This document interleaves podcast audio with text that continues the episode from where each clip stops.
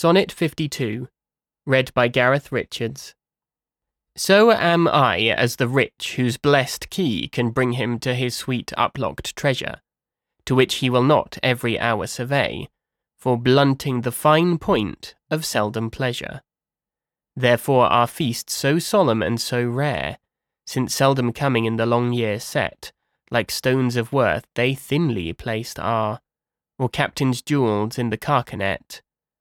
So is the time that keeps you as my chest, or as the wardrobe which robe doth hide, to make some special instant special blessed, by new unfolding his imprisoned pride. Blessed are you whose worthiness gives scope, being had to triumph, being lacked to hope.